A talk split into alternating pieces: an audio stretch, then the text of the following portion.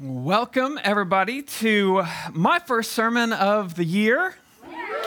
All right, they're excited here. I know you're excited as well. And I've been on vacation, and uh, did I miss anything? Anything in the world going okay? I was at Disney World, and let me tell you, it's the happiest place on earth. So uh, we're pretty excited. I came back, and then all of a sudden, uh, the world seemed to fall apart again.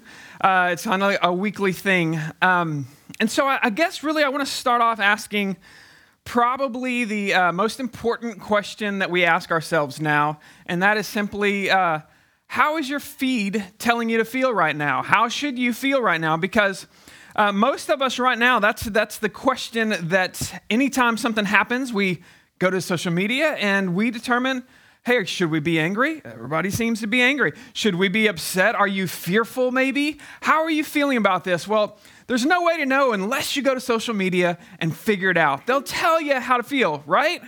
That's just the way it is. If you want to know, or if you're social, you're, you're, you're holier than that, you go to C N N or Fox News, they'll tell you how to feel, right? That's how some of us do it as well. You know, there's a, it reminds me of my favorite quote of twenty twenty, and this is going to be my mantra maybe for twenty twenty-one. We're going to put it on the screen. It's a, it's a quote by comedian Duncan Trussell. He said this.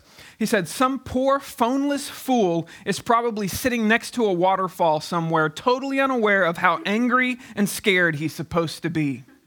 You know what? I couldn't agree more. The stories that you listen to shape your life. The stories you believe shape your future. And we're all guilty in this. Our feelings are being manipulated. Our, our future is being changed because we're listening to voices on screens and on people that we don't know and in echo chambers of people that, that are thinking just the same things that you're being told. And it is destroying us because our feed is shaping our world. And here's what I know. You don't think you're the problem. You don't think you're the problem. You don't think you're the problem. I don't think I'm the problem. But you know what, church? I'm becoming, I'm beginning to think we are the problem. You know, you're watching church online. Maybe you go to a neighborhood gathering. Maybe you pray. Maybe you're reading your Bible every day. But you know what? I still see too many of us running to the feeds. We're running to social media. We're running to the news. And what is happening is it is changing, it is changing our future. Let me ask you a question. As a Christian, as a Christ follower, as someone who is, is convinced that Jesus Christ is the hope of the world, do you wake up every single morning, open up the world, the Word of God, and think, you know what, today I need to be light in a dark world? Do you open up God's word every day and say, you know what, I have some issues that I need the power of God to change so that I can go out into a dark world, into a world of chaos, and I can show them a God who is in control because he's in control of my life? Or do you wake up, you maybe look at one verse, and then you go to your feed and you let it tell you how to think?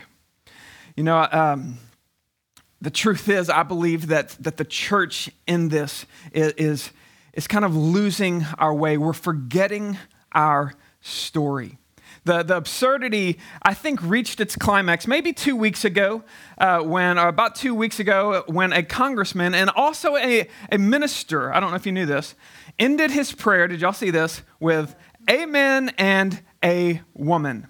And, uh, of course, this is absurd. Amen has nothing to do with gender. It, it is a Hebrew word. It simply means uh, so be it or truly. And uh, what up, what upset me about this, though, was how many Christians got mad at a woman, a, amen and a woman, and they didn't even listen to the, the end of this prayer, which was, again, a Christian prayer by a so-called Christian minister. And this is how he ended his prayer.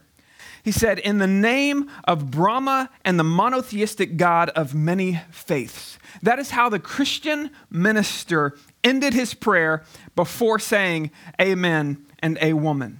In other words, this to me is a perfect picture of part of the problem. And that is, it had the perfect a height of arrogance of let me update the Bible because the Bible isn't quite uh, good enough. So let me give you the, the twenty twenty-one, let's update the gender, let's do this. But it also had just the the absurd lack of knowledge of the central theme of the Christian word of God. And that is Jesus says, he says, no one comes to the Father except through me. That's the message of Christ, that he is the only way. And yet we have a Christian prayer in our nation going out for all gods anywhere. You see, we have forgot our story, and it's not just in politics. It is in our very homes, church.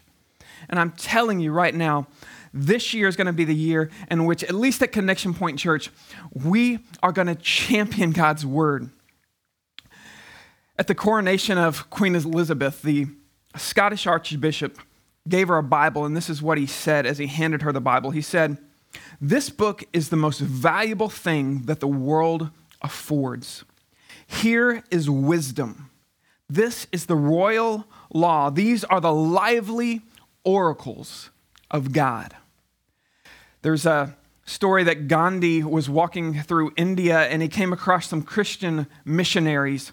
And he said to these Christian missionaries, he said, "You Christians look after a document containing enough dynamite to blow all civilizations to pieces, to turn the world upside down and to bring peace to a battle-torn planet, but you treat it as if it is nothing more than a piece of literature." Or maybe you know the words of Andy Dufresne from the Shawshank Redemption. He says, "Salvation lies within." My question to us, church, is do you believe this? Do you really believe that this is the most valuable thing you have? Because what I've seen lately is a church, a, a entire body of churches that doesn't seem to value what we should value. I was in a coffee shop uh, a few weeks ago, and my coffee came to two dollars and eleven cents, and so I gave the guy three dollars cash. And he looked at me as if I had, you know, just spoken an odd language, and he said, "I can't accept this." He said, "There is a national change shortage." To which I said, well, um, I mean, I want to pay cash. He says, "Well, I'll just have to charge you three dollars. And I said, "Well, it's eleven. Why don't you just charge me two dollars, right?" So anyways, I ended up paying three dollars for a cup of coffee. And I thought to myself after this, you know what? There is a national change shortage. That is true. Now, I don't know about the coins. I don't know anything about that. But I know when I look at the church and I look at this nation, we have a change shortage. We have a group of people who want a whole bunch of other people to change, but none of us want ourselves to change. You know, there's a, a story in the Bible where King David is caught in his sin, and he's accused of a sin, and he knows he's a sinner. And instead of calling out, "Well, what about Saul? What about all the other people who have done this sin? This isn't the sin that's unique to me." Instead, he writes Psalm fifty-one. He says, "God, create in me a clean heart. Renew a right spirit in me." In other words, he said, "God, change me. Let me reflect your glory. Let me go back to, to, to the story of us. And that is that I have a God who loves me and will forgive me and will redeem this world and my world included." You know, my hope for the series that we're starting today, my hope for this is that we change as a church, that we embrace the idea that the scriptures really are the most valuable thing we have, that as a Christ follower, salvation lies within. I hope that we read it. I hope you wake up, church, and literally wake up and read your Bible and see, how can I live this out? Now, when we talk about this book, the Bible, the Bible is the inerrant word of God. It is written by men, but it is inspired by the Holy Spirit of God in a unique context with unique genres. Now, I want to explain this just a little bit. When we say the Bible is inerrant, one of the things we need to know about the Bible when we say it's inerrant is we do not mean that it is always scientifically and historically correct. Did you know that? Now, some of us are like, whoa, where are we going with this? Let me give you an example, okay? In Joshua ten thirteen, this is what Joshua ten thirteen says. It says, the sun stood still and the moon stopped until the nation took vengeance on their enemies. Now, when it says that the sun stopped, we need to understand that uh, there's a purpose for this statement. The, the, Um, Israelites were in a battle, and they, they their enemies were starting to flee, and if it, darkness fell, if night fell, then they were going to escape. But instead, Joshua prayed, and the, and the daylight stayed, and they were able to find and completely win the battle because their enemies could not escape into the night. Now, in the seventeenth century, a man named Copernicus, you may know the story, he came up with this wild and crazy theory. His theory was that instead of, as everyone else seemed to believe, that the earth was the center of the universe and everything was revolving around the earth, he said, you know what, I'm looking at the stars, I'm, I'm seeing all of this, and it seems like the earth is revolving around the sun. And so he puts out this theory, and he's immediately called a heretic. Now, Copernicus was a God-fearing person. He actually believed that God was a God of order. He believed that God liked math. He believed that God was fully in control, but he also believed when he looked out and he saw scientifically, when he saw what was going on in the heavens, he said, it looks like the earth is revolving around the sun. And he was accused and he was convicted as a heretic in the church. You know, it's only been recently that the Catholic Church has come back and said, hey, we were wrong about Copernicus, by the way. You know what? He was right. Scientifically, the earth, the, the sun did not stand still. The earth would have stopped, okay? But when you think about the inerrancy of the Bible, understand that the fulfillment of that statement was not a scientific statement, right? We all would agree, okay, I can accept that the sun, the Bible is true and the sun didn't actually stop. And in fact, even today, if you were to walk out tonight at eleven p.m. tonight and the sun is still in the air, what are you going to say? Man, the sun has stopped in the air. That's what I would say. I I, I would say, man, has the earth quit, quit revolving around and, and try to explain it? It would have been an absurd idea. We can even kind of kind of think of the humor. If, if the Bible, if Joshua would have said, earth, stop revolving around the sun, for four thousand years, people would look at that and say, what in the world was Joshua talking about? The point of the story when Joshua is writing this is, hey, I prayed this prayer for the sun to stand still and the sun stood still. God is in control of even the heavens. So when we talk about this word inerrancy, I don't want us to get up, caught up. I want us to understand that when we talk to the purpose of the writers and we talk about the function of the Bible, it is inerrant. There are no, it is entirely true. When the Bible is specifically speaking about an event through the eyes of a person, it is exactly what that person saw. It is inerrant. And there's also another phrase we use, inspired, but this is also misunderstood. When we talk about the word inspired, we don't mean that God took control of some man sitting in a dark room somewhere and that he controlled his hand and like a robot, he made him write out exactly. It's much better than that. You see, when we talk about inspired, we talk about the Holy Spirit of God um, inspiring men through their own eyes and their own uh, lives, inspiring them generation after generation and shaping this document the perfect way that God wanted it. And so when we talk about Genesis chapter one and chapter two and the early parts of Genesis, we've got to understand that these stories were written hundreds, even thousands of years they were told before they ever actually were written down. And for generations and generations, children would ask their mothers or their fathers, hey, why is all this stuff here? How do we get, what is all of this around us? And parents would say, you know what? Bereshit Barak Elohim. That's what they would say. In the beginning, God created. And they would pass that, and that child would grow up, and he would say the same thing to his kids, and it would pass down these stories of how God was moving. And then eventually it comes to the point where Moses in the desert says, you know, we get some scribes, and we need to write down these stories of generations, because these stories are the stories of us. And what's fascinating is that it keeps the voice of the people. It keeps, so when we see Luke, he's writing through his eyes, and we see Paul, and Paul sounds different than Peter and Peter and, and Paul, we can see some conflict sometimes in their thoughts, and it's all because they were being inspired, but it was still their lives. It was still God interacting in their lives. The Bible is the inerrant, inspired Word of God, but it's written in context. It's written with the genres. We see so many genres in the Bible. You know, there are Proverbs. That's a genre in the Bible. Here's one of the Proverbs I, that I think is interesting. Proverbs thirteen eleven says this. It says, "Wealth gained hastily will dwindle, but whoever gathers little by little will increase it." Now, how many lottery uh, uh, winners have you heard, or professional athletes who get a lot of money and they quickly lose all their money? Have y'all heard that's a story? Yeah. And so is this proverb true? Now, have you ever heard of a story? Is there ever anyone, an athlete who got a lot of money and he saved his money? Has that ever happened? Of course it's happened before. Now, does that mean that the Bible isn't true? That there's an, because the proverb says that if you, you get it quickly, you're going to lose it?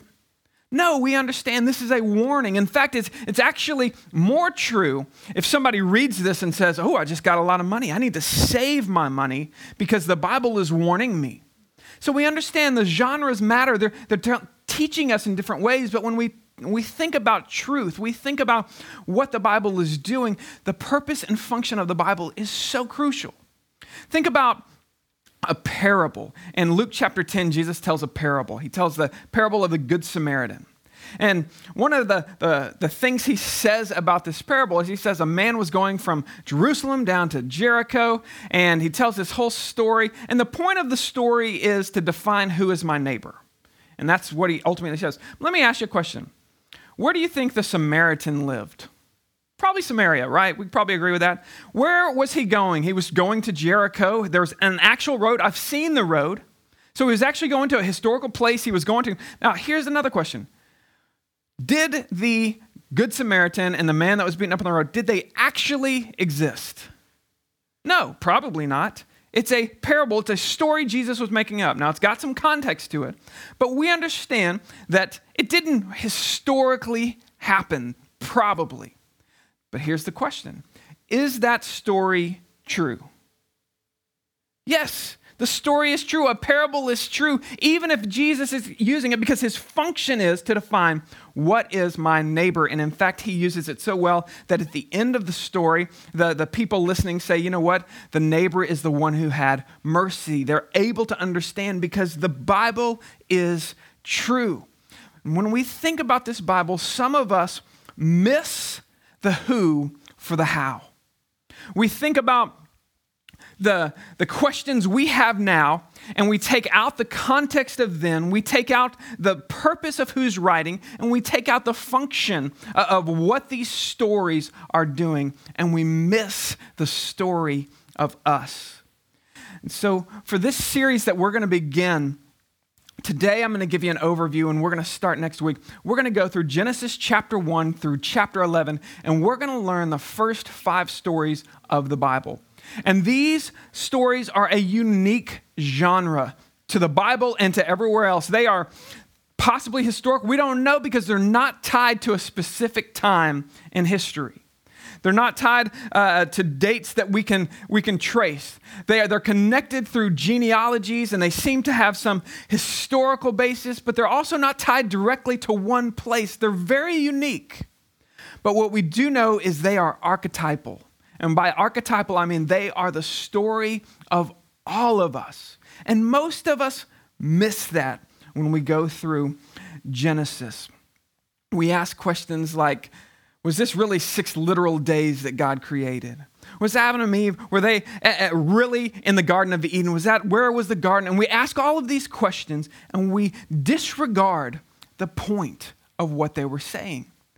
You know, did God really invent languages to stop a tower from being built? Is that really what happened? Some of us are so boggled by these questions that we miss what God is telling us in his words. So let's go through them real quick. I want to give you a, a, a glimpse of where we're going and why this is so important to us in twenty twenty-one. You see, we're going to start with Genesis chapter one, the creation story. And if you don't understand the creation story, you will not understand the, the world. You just will not. Instead of saying, how did God create? We should be asking, who created? Because that's the point of Genesis one. And if you read Genesis one, you'll find a God that, that, that creates in such a vastly different way than anyone, any other uh, God in that time period. No one had a concept of God like the God of Genesis one. And he speaks, he's, he's so in control. In fact, if you just read Genesis chapter one as a Christ follower, you would come away saying, you know what? I look around at the world right now of chaos. I know that God is controlled because we have a God that can speak and control the heavens and control the earth. How can we be fearful right now? But instead we get bogged down in these questions. The story of the fall, that's the next one. In Genesis two and three, we have this story of God putting man in a garden, and, and then man makes a choice. And what we miss sometimes in this story, because we're asking, well, how can a snake speak? He doesn't even have a voice box. He couldn't make the word. How could that even happen? Some of us get bogged down in that, and we miss the fact that the word Adam, you know what the word Adam means? It means man. It literally means man. Eve means life. And the, the names of the trees are, are not accidental. They are intentionally named. It's a story of man coming so deceived in his life that he makes a decision to eat from the one tree that God told him not to, and that tree is the tree of the knowledge of good and evil. In other words, man decides in his lifetime, I don't have to listen to God. I can decide what is right and what is wrong. The story of Genesis two and three is the story of us. You want to know what's the problem right now with the world? And we want to point at a political party. The problem is us. We eat from the tree of the knowledge of good and evil every single day, and we post about it on Facebook. We never, ever look at the lessons in Genesis that tell us what is wrong with this world. We forgot our story. Genesis three, the first murder. We learn that this sinful nature that came from Adam and Eve actually gets passed down, and it's going to all generations. And we look at the name Cain, it means possession. We see a, a, a, a child who is, he's entitled to everything in this world. And his, his brother Abel, you know what Abel means? It actually shows up in Ecclesiastes as well. Hevel is the word it comes from. Breath or mist. He has a short life, and even though he gives good gifts to God, his life is brief. And Cain, we see even in the midst, God gives him a warning. Hey, sin is all around you. It desires to have you. And Cain, even in the midst of his sin, we're going to see that God marks him and God protects him. God is looking to redeem, and a story is emerging in these. We see a story that God creates. Man sins. And so God begins to redeem. And it's a story we're going to see over and over again. We're going to get to, to Genesis chapter six, the flood of Noah. And instead of stopping and saying, well, could a worldwide flood, what are the, what are these Nephilim, what do all this mean? We're going to see that sin has consequences. We're going to see that if you continually rebel against God, if you continually go your own way, eventually, as Johnny Cash, uh, Cash says, he says, eventually God's going to cut you down. Eventually, eventually there are going to be curses and there are going to be consequences from your rebellion to God. But even in the story, we're going to see God creates, man sins, and God recreates. God redeems. And then it'll ultimately, we'll get to the Tower of Babel. And we're going to see the story of us. And you're going to read the Tower of Babel and you're going to say, oh, this is us. You're going to see a society now where this selfishness and this pride, and everyone is eating from the tree of, good, of the knowledge of good and evil. Everyone thinks they know what is right. Everyone disregards God, and they say, we can do this. We no longer need God. Now we've got every answer we need right in our pocket. And they begin to build a tower and say, we can even reach the heavens. God is going to confuse this, and it's not an act of evil that God confuses this and stops this. He confounds us, but he understands that as this scales, that eventually men can even destroy the entire world. And in an act of mercy, God is going to put man back into his place. You know, the truth is that we live in a time where we have every answer in our pocket. We live in a time where we can shoot cars into outer space. We have a car heading to, to Mars right now. I don't know if you know that. A Tesla is headed to Mars. We have every answer in our pocket. We have the ability to destroy two countries. Iran and North Korea said within a couple of years they're going to have nuclear weapons. Do you realize we could destroy this world? And we look around right now and we say, why is there so much confusion? What is God doing? As if God is, is absent from this. But I'm telling you, right now, we are in the midst of Genesis eleven. If we only knew the story of us, and I have good news for you. Because the story of us isn't just about God creating and us screwing it up and God, God letting us fall. It is the story of God redeeming. And that's why we must get back to this book. We have to understand who we are. We can't just decide I'm going to end all of my, my my prayers with amen and amen now because that's society. And by the way, I think we should start singing hymns and hers. Don't you think that would be good?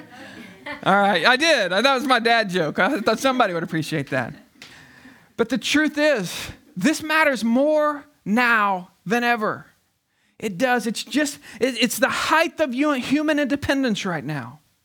And we're all bewildered. And we have the answer. Jesus has this moment at the uh, after he has risen from the dead. Jesus is walking, and, and so he comes across some people on the road to Emmaus, and, and they don't know who he is. And this is what he says in uh, Luke chapter twenty-four. He said to them, "O foolish ones." They're talking to Jesus, the resurrected Jesus. He died on a cross. He rose from the grave as he predicted, as he said he would do it for humanity. And they believed, but they did not really believe. Oh, foolish ones, he says, and slow of heart to believe all that the prophets have spoken. Was it not necessary that the Christ should suffer these things and enter into his glory? And beginning with Moses and the prophets, he interpreted to them all the scriptures and the things concerning himself. This book is the book of our Savior. It is the book of our hope. It is the book that reveals how we get through this. And yet, most of us leave it on our bookshelves. Most of us run to C N N. We run to Fox News. We run to our own ideas, our own little echo chambers, rather than sitting down and saying, what is God going to do next through me? Y'all, this is the story of us, and that's simply where we're going in this series. Here's what I want us to do. Over the next week, I want you to begin praying, maybe even fasting, about who you're going to invite next week to start this journey and to dig into God's word. If you have friends that have lost hope in, in the world, if you have friends that, that think that a political party is going to save us or that there's no hope, they need to see what God's word says, the story of us. Genesis one through eleven, we're going to go through these five stories. Maybe you want to join a, a, a Facebook watch party. Maybe you, we're streaming on Facebook now. Hey, Facebook. If you're on Facebook and you're watching this, maybe you invite some friends to a watch party and y'all just decide, hey, we're going to watch this at ten thirty next week. Maybe you invite some people over to your house. Maybe you go to a neighborhood gathering. We, we've got three of them. But I want to encourage you, make plans now of when I am going to, to who I am going to invite to be a part of this series. Because I'm telling you, Connection Point Church, twenty twenty-one is not a repeat for us. It's not a repeat of twenty twenty. It's not where we're just going to say, man, the world is going. What do we do? And we've got to figure out lives. We've got to figure out, hey, we know the world is going to continue in chaos until all of the believers, the people who have hope, decides, I'm going to tell people about the story of us. I'm going to tell people about the Savior of the world. And we're going to point people to Christ in twenty twenty-one. And it starts next week. So Connection Point, I, I hope that you will prep yourself for where we're going, because God has got great things in store for this church, for all the churches in the city of Wylie and worldwide. I believe that the church has the opportunity right now to tell the story of us. And it's not just our story, it's his story. Let's pray. Lord, with all of my heart, I thank you for your word. I thank you that it is inerrant. I thank you that there is, there is total, total confidence that we can have, that you have been working and guiding this word through history. I thank you that you have inspired it through your Holy Spirit so that men, even in the midst of their own chaos, can get a word from you, can write down so that we can be guided, not just in stories of old, but in our stories. Lord, I thank you for where you're going to take this church and the believers who hang um, close to you and trust you and follow you this year. I thank you that you've given us a call to be the light of the world, and you've given us a book that tells us how to live. Lord, let us come to your word ready to be changed. Let us accept what your word says, even when it challenges who we are. Lord, let our story be your story and your story be our story. Lord, we come to you humbly because you are our Savior. And Lord, we pray that change, change starts now, and it starts in this church, in our families, in our homes. It's in Jesus' name we pray. Amen.